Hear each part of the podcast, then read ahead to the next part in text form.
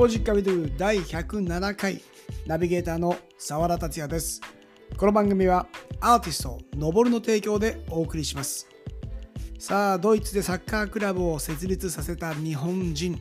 山下隆さんをゲストにお迎えしてきましたが今回が最終話エピソード3となります。改めて一度だけでは物足りず僕は再度今回の山下さんとのインタビューを聞き直しています。未知の領域となるドイツでの時間や挑戦を少しでもま情景描写してよりリアリティな世界を想像してみるともっともっと山下さんのことや FC バサラマインツのことが気になってくるんですよ。今回はさらにチームのことを深く伺ってみました。衝撃の世界をどうぞ。このチームの、まあ、ベース、えー、というかメンバーですね、どういう構成ですか、えー、国も含めて。そうですね、結構インターナショナルなチームでして、うん、で、あのまあ、そのコンセプトとしては、えー、日本人の選手がそのスムーズにドイツで、うん、えー、プレーできるというか、あの、はい、慣れたりとか、うんうん、次のステップに向けての準備がしっかりできるようなチームになりたいなっていうコンセプトで作ったチームなので、はい、あのドイツ人、まあ、いわゆるヨーロッパ人ですねの割合が、うん、えー、メンバーの3分の2で日本人が3分の1になるようなあの、うん、構成の仕方で作ってまして、はい、やっぱりその日本人だけのチームになってしまうと、うん、まあ全てやり取りも日本語ですし、うんうん、おそらくサッカーも日本っぽくなっちゃうと思うんで、せっかくドイツに来て、はいうん、次のステップの準備をするのに、まあ、ちょっとこう、合わないなというか、はいはいはい、なので、あのやっぱりそのドイツ人がメインのチームで、ヨーロッパ人がメインで、うん、ドイツのサッカーを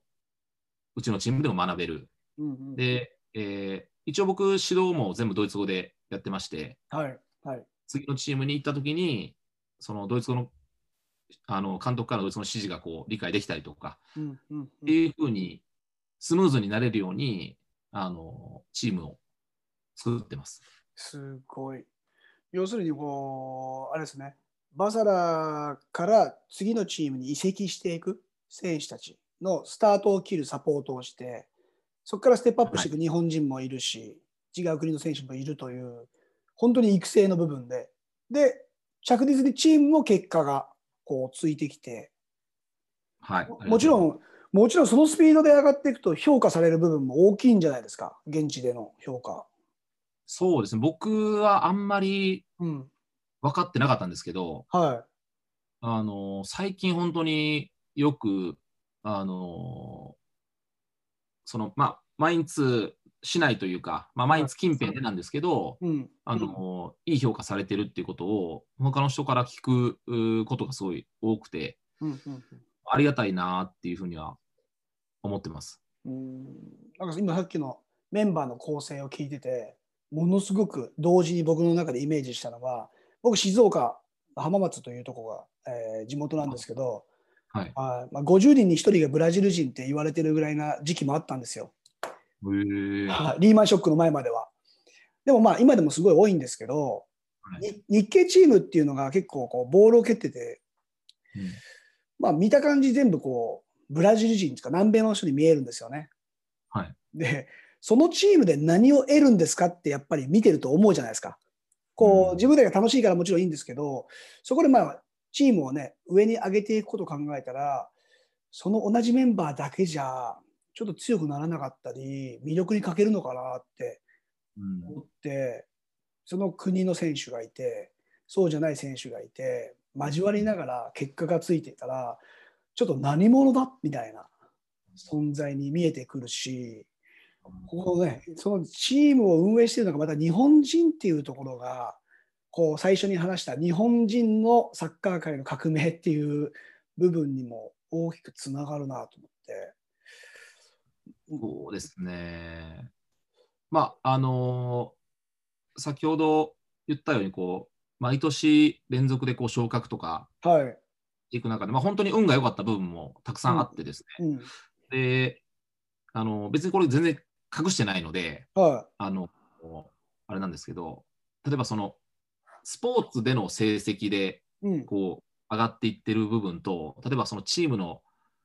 運営部分っていうんですかね、その土台のはいはいはい。人数だったりとか何だったりっていう部分がこう、比例してないんですよね。もうスポーツの方だけガンガンこう上がっちゃって、あ成績は上がるけども、運営の部分での負担は全くこう成長してないというか、上にまあ、なかなか登っていかないと。い本当に緩やかですね。こっちはスポーツの部分がバーッと上がっちゃって、うんうんうんでこのチームの土台というか、組織としてはうん本当にゆっくり上がってきてる、状態なので、はい。まあ、本当にその、まあ、偉そうにというか、うん。チームの会長というようなはいはい。あの役職でやってますけど、うん。あの本当にこう、日々勉強しながらというか、うんうんはい、いろんな人にアドバイスをもらいながらうん。作っていってるような感じではあります。で、去年、えー初めて、要は昇格できないシーズンになったんですけど、まあ、昨シーズンですね。はいはい。えーけど、あのーやっぱこの時期にすごいあのチームとしての昇格っていう目標は達成できなかったんですけど、まあ、土台の部分で、例えば、あのー応援してくれるスタッフが増えたりとかですね、そういう部分が逆に成長したかなって思える昨シーズンだったんで、で今シーズンもあの継続して、その土台の部分があの良くなっていってるイメージではあります。うん。こうチームの、まあ、運営費ですね。お、お金の部分、まあ、本当にストレートな話ですけど、どういう収入源でコントロールしている感じですか、まあ、一般的にはこうスクールがあったりしてね、そのねせ選手がコーチしますよとか、あとは収入、入場者数のチケットを売った分とかっていうものが基本なのかな？で、まあ、うん今の話はスポンサーに一切頼らないっていう話の中ですよね。まあ、スポンサーがこうお金を出してくれて成立するっていうのは、まあ、僕の考えの中ではチームの成長なのかちょっとクエスチョンマークみたいなところがあって、やっぱりこう出してもらって当たり前じゃなくてそこに還元できるチームの存在っていうものもないと、まあ、よく言うねウィンウィンじゃないかなっていう部分があって企業にとっては、まあ、いろんなお金の回し方なのでそこは何も気にしなくていいよっていう企業もあるとは思うんですけども実際チームが成長それでできてるかったらできてないところもあると思うんですよね。うん。そこの部分のお金の金銭のコントロールは、まあ、今もそうですけど今後こういうふうにしていきたいっていうものがあればぜひ教えてください。そうですね、やっぱり、そのクラブ運営っていう意味で言うと、先ほどおっしゃったようにこう、日本だとスクールであったりとか、うんうん。あとはその、あのジュニア、ジュニアユース、ユはい。ースの、まあ、月謝であったりとか、うんうんという形で、えっと収入を得て、スポンサー、あスポンサーじゃないです、えースタッフですね、うんうん。を雇えたりとか、はいはい。いう部分があると思うんですけど、あのドイツの、えークラブですね、もうスクールを運営しているクラブはほとんどないですね。まあ、あったとしても、もうブンデスリーガのチームぐらいのレベルじゃないと、はい、スクールをしていない、うんえーまたはあのジュニアとかジュニアユースとかの、えー選手たちの月謝っていうものがないんですよ、ドイツは。無料？もう、えー、と年会費っていうのがありまして、はいはい。えー選手たちは必ずチームの会員にならないとダメなんですけど、かあチームの会員になるんですね。はいはいはい年会費大体平均で8000円ぐらいですかね。安いですね。はい、を支払えば、うん。えーその後、月謝みたいなものを払わなくていいので、ねそういうことですもんね。でいわゆるそういう、うまあ、それはドイツがいいとか日本がいいとかいう話じゃなくて、はいあの日本でのクラブ運営の形での、えー収入の上げ方が僕たちにはできないので、うんうんうんうんうん。まあ、恥ずかしい話なんですけど、あの今のところはあの協賛していただいている企業さんのうんおかげで、えー運営ができてるっていうような状態でして、で、まあ、昔と比べると、まあ、トップチーム、セカンドチームっていうのが今できまして、はい。で、えー育成のチームを、あの同じ地元のチームと共同で今、運営というか、あのしてます。で、はいはい。まあ、本当にビビたるもんなんですけど、いわゆるその会員費っていうもので、うんうん。えーチームの売り上げを上げたりだとか、うん。あとはそのホーム戦の収入ですね、要はチケット収入であったりとか、はい。うんうん。あと、えードリンクや、うん。まあ、ドイツでいうとソーセージの販売をして、はいはいはい。そこでの売り上げをあの運営費にやってたりとか、そういう形でなんとかやらせてもらっている状況です、今。うーん。そういったスポンサーさん、協賛金を集める営業も山下さんも、もちろん、ああれですか、動いているっていうことですか？あのー本当にこう、うん、まあ、ありがたいことに、はい。あの本当今ではこう紹介ベースというか、自分の知り合いが、うん、あの高橋君あの自分の知り合いが、はい。えーこういう仕事をしてて、うん、えっと、もしよかったら紹介するけどっていうような、そういうありがたいお話を多くいただいて、はいはい。ここでこう、つないでいただいた縁でっていう形が多かったので、本当にこう、今まで僕が自分で営業かけていくみたいなことがほとんどあできてーなかったんですけど、はいはいはい。えっと、それこそすごいこう、今、ありがたい話で、あの神戸市に、兵庫の神戸市にある、あの株式会社マイスターっていう、はいあのまあ、サッカースクールの運営であったりとか、はい。あと、えーマイスタースマ FC っていうジュニアユースのチームの、はいえー運営をしている会社があるんですけど、はい。えーとまあ、そこの代表が、えー岡と言いまして、はい。それもそれこそ、えー、竹谷第二の2個下のえ？岡崎君と同い年の、はいまあ、後輩に当たるんですけど、岡さんってあの、元 J リーガー違います？あ、違います。違います。す。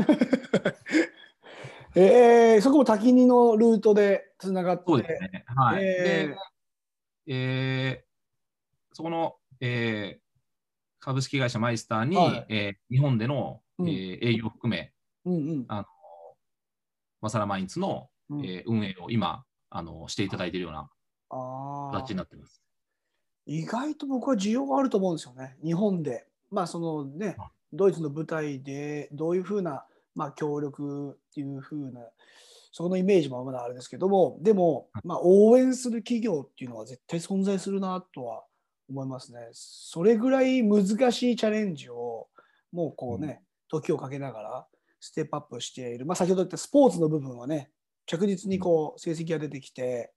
選手がまた新しいチームにこう、えー移籍していったりという部分で、まあ、本来はその選手があれですもんね、移籍金としてチームのこうまた運営をサポートするようなはい。ところも、上に行けば行くほど、えー重要になってくるからこそ、ビッグクラブのお金の話がね、あのすごいことになっても、わけがもうバルサのメッシのことがちょっとよよくわかんないですみたいな。本当よくわからないですね。そうですよね。何が本当のお金なのかわからないような状態もありますけども、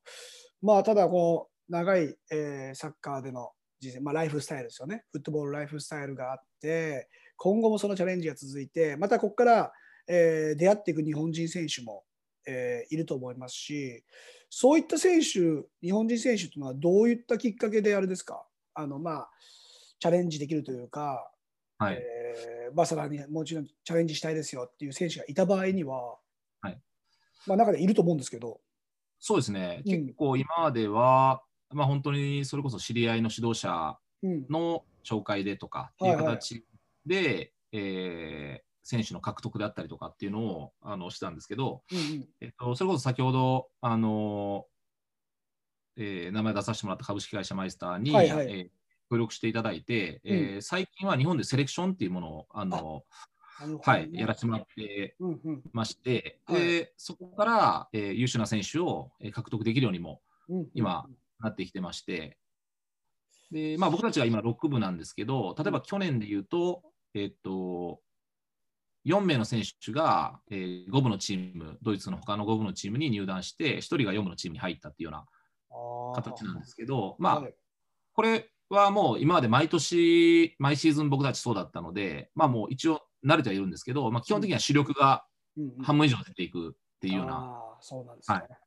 チームでして、で、あのまあ、やっぱり、なんとかしてもう一つリーグを上げたいなっていうふうに思ってまして、で、はい。5部になると、こう次のステップアップの先が4部じゃないですか。うんうんで、4部っていうリーグはドイツの国内でも大体7割ぐらいのチームが選手にこう生活できるぐらいの給料を出して、あのサッカーがあのできるレベルなので、おーあのそうなんですね。はい。バサラに来た選手の次のステップが、やっぱりこう、まずはサッカーでしっかり生計を立てていけるようなレベルになんとか、なるっていうところが、今のところのまずは目標ですね。で、そこから次にこうどういうステップを踏んでいくかっていうのはもう本当に選手次第で、まあ、そこのサポートもしていけたらいいなと思ってるんですけど。うんもう今、サポーターの気持ちだったらね、上に行って行って頑張ってっていうふうになるんですけど、運営側の、ね、山下さんの気持ちを考えると、ちょっと今早いなとか、ちょっと怖い 怖いなっていうふうに、ね、その4部の話聞いてると、4部でしょ？バサラ4部でしょ？ってなった時には、なんか結構うまく食っていけないんだよね、みたいな。そのコントロールもね、えー、うん、迎えるとなると、本当に今、重要な時期を迎えてて、また主力が毎年抜けていくっていうのもね、嬉しい悲鳴でもありながら、なかなか大変だと思いますが、なんか岡崎、はい、あの新次アドバイザーは、この昇格していくステップアップを、こう、まあ、現役プレーヤーを続けながら、なんかお言葉とかアドバイスとかあったりするんですか？そうですね、まあ、あの普段もやり取りしているので、はい、あのまあ、もちろんそのチームがどんどんどんどんこう上に上がっていくってこと自体は、うん、あの喜んでくれてはいるんですけど、はい、あのまあ、やっぱりその現場の気持ちとしては、うん、なるべく早く上のステップに行きたいとは思うんですけど、彼とかは、うん、あのまあ、本当にイメージすごいこう湧くと思うんですけど、もう焦らなくていいですよ。しっかりしたチーム作りましょう。要は地域に根付いて、うん、えー、すぐにバーって上がっていくけど、5年後、10年後に問題が出てくるようなチームじゃなくて、うん、着実に長く、えー、10年、30年、50年、100年ってこう続いていくようなクラブのあの土台をしっかり作っていきましょうっていう、はい、なるほど、ね、あのタイプなので、はい、あの本当にこう僕としても助かってるというか、まあ、僕はまあ現場でも常にこう、なんていうんですかね、こう100%じゃないですけど、上に上にっていうなんかこう感じでやってますけど、まあ、そういう彼がいるからこそ、あの例えば昇格できなかった年も焦ることなく、じゃあ今やるべきことをやろうって言って土台作りの方をやれたりとか。はい。はい。なので、そうですね、こうドイツ、そして、えー、イングランドプレミアで、現在のスペイン、リーガー、後輩がね、しかもプレミアでレスターで優勝してるじゃないですか。想像つかないですよね。そのこ自分の後輩がそんな世界的なリーグで優勝メンバーに入って、しっかりと試合にも出るしっていうので、だからこう、ヨーロッパの長い歴史、特にプレミアリーグとかで感じるものって、もっと日本で想像する以上に長いクラブがあるので、すごい深いなんかメッセージですね。まあ、50年、先100年みたいな続くクラブを残せて、まあ、やがてそこがね、えー、例えばブラジルで例えると日系人がこうね、あの多い昔の歴史があって、まあ、まさにバサラのチームの存在が100年後にはそういうルートで話が始まったんだよってなっていくような歴史あるクラブっていう存在になっていくのがちょっと想像しているようなねエピソードでもありますけども、なんか楽しみがね、もう他人事でちょっと 見守りつつも、でももっともっと情報欲しいなっていうのを思いますし、ね、また株式会社マイスターさんの存在もね、え架け橋になって、また注目される方も少しずつ少しずつ増えていくと思いますし、とにかく、まあ、異業というか、周りがやってないことに今、チャレンジされていると思いますから、僕もね、あの楽しみにしているんですが、最後にですね、今日インタビューで聞いてみたいなと思ったことがあってですね、一つ聞きたいのが、はい、山下さんの幼少期ってどんな少年だったのかなって、その今のあの最初、ね、ドイツ行ってすごいなんか若造でしたよみたいなちょっと発言とか考え方とか、なんか恥ずかしいですよって言ってたんですけど昔こんなまあ少年でっていう話となんか結びつくとこがあったらすごくね、ヒントになるのかなっていう、まあ、この若い世代のお父さんお母さんも、この番組聞いてくれたりもするので、はい、はい、どんな幼少期でした？いやもう、結構恥ずかしくて、こんな場では言えないエピソードだらけのはい。悪ガキですね。あ、悪い方ね。悪い方の言えないやつ。悪い方の言えない。いいですね。あ最後にそこ来たら、ちょっとね、これ編集編集でバッサリ切って感動的な話をするか、山下さん結構好きですっていう人を食いつかせるか、どっちかですね。結構まあ、強烈な方はついてくれそうですね、こういうの。そうそうですね。だから、あの岡崎選手がなんかちょっと怖い先輩でしたっていうのが、おそらくその幼少期の名残がはい。滝にで醸し出されて、そういうことだったんですね。なんかこう、やっぱりに人間の持ったベースが、今のドイツでのこうね、コミュニケーション、ハグとかもちょ ちょっと恥ずかしいですね、みたいな。のにもつながってたり、ああ、なんか結びついたんで、もうこれ以上深く聞かなくても、すごくなんか、助かります。はい。あ。でも、だから、やると決めたらやるっていう男なんでしょうね。なんかそういうちょっとつまらない曲がったことが嫌いというか、だから俺中途半端だから日本帰りたくないよっていうのが、ドイツに残ったあの話で、まあ、それがきっと岡崎選手とむ、まあ、再会させる、まあ、裏テーマというか、ね、そういうメッセージがあったんだなっていうふうにもなりますし、これ、岡崎選手がまたマインツに入ってなくて、違うチームだった場合には、このチームの存在の話もね、うん、そうですね。はい、踏み出していなかったかもしれないですし、いろんな部分でね、結びつくと思うので、はいまた今後もちょっと進展も含めて、えー情報チェックさせていただきたいと思います。ありがとうございます。すみません、本当に忙しい中、インタビュー時間を作っていただきまして、ありがとうございます。とんです。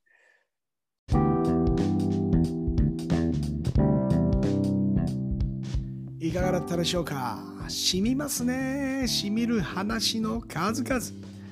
選手は移籍や対談ができますが会長はできませんその覚悟を想像するだけでも本当にすごい時間と戦っている人だと思います FC バサラマインツ会長山下隆さん。ドイツで17年目。岡崎慎司選手との運命的な再会もありました。ドイツと日本のサッカー育成環境の違いどちらがいいのか。山下さんもおっしゃってましたがどちらがいいかはわからない。そして株式会社マイスターの存在も気になります。日本でのセレクション。FC バサラマインツで山下さんの挑戦をサポートする日本人たち。この番組をきっかけに始まる物語なんていうドキュメンタリーが生まれたら嬉しいです。山下さんの挑戦 FC バサラマインツの挑戦共に見守り応援しましょう。そして我々も負けずに頑張りましょう。ここまでのお相手は澤田達也でした。Muchas gracias. Chao, adiós.